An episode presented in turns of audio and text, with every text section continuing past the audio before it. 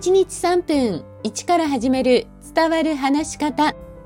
こんにちは。フリーアナウンサー、話し方講師、キャリアコンサルタントの三島澄江です。番組をお聞きくださいましてありがとうございます。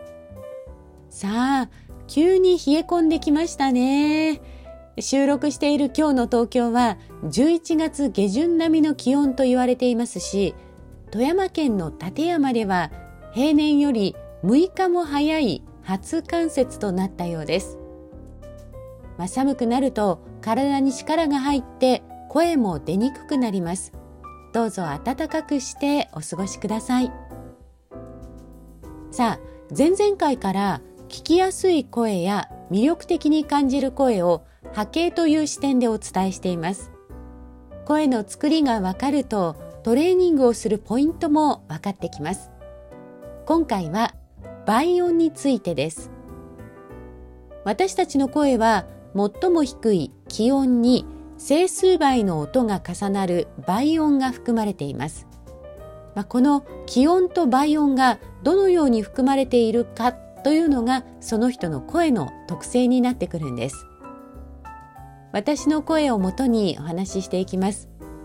私の場合は気温がだいたい200から 370Hz とお話をしましたよね。でこれは話す言葉によって変化していきます。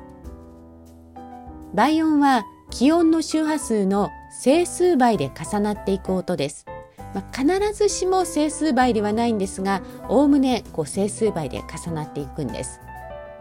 例えば気温が 250Hz であれば、これに250を足していったものが倍音です。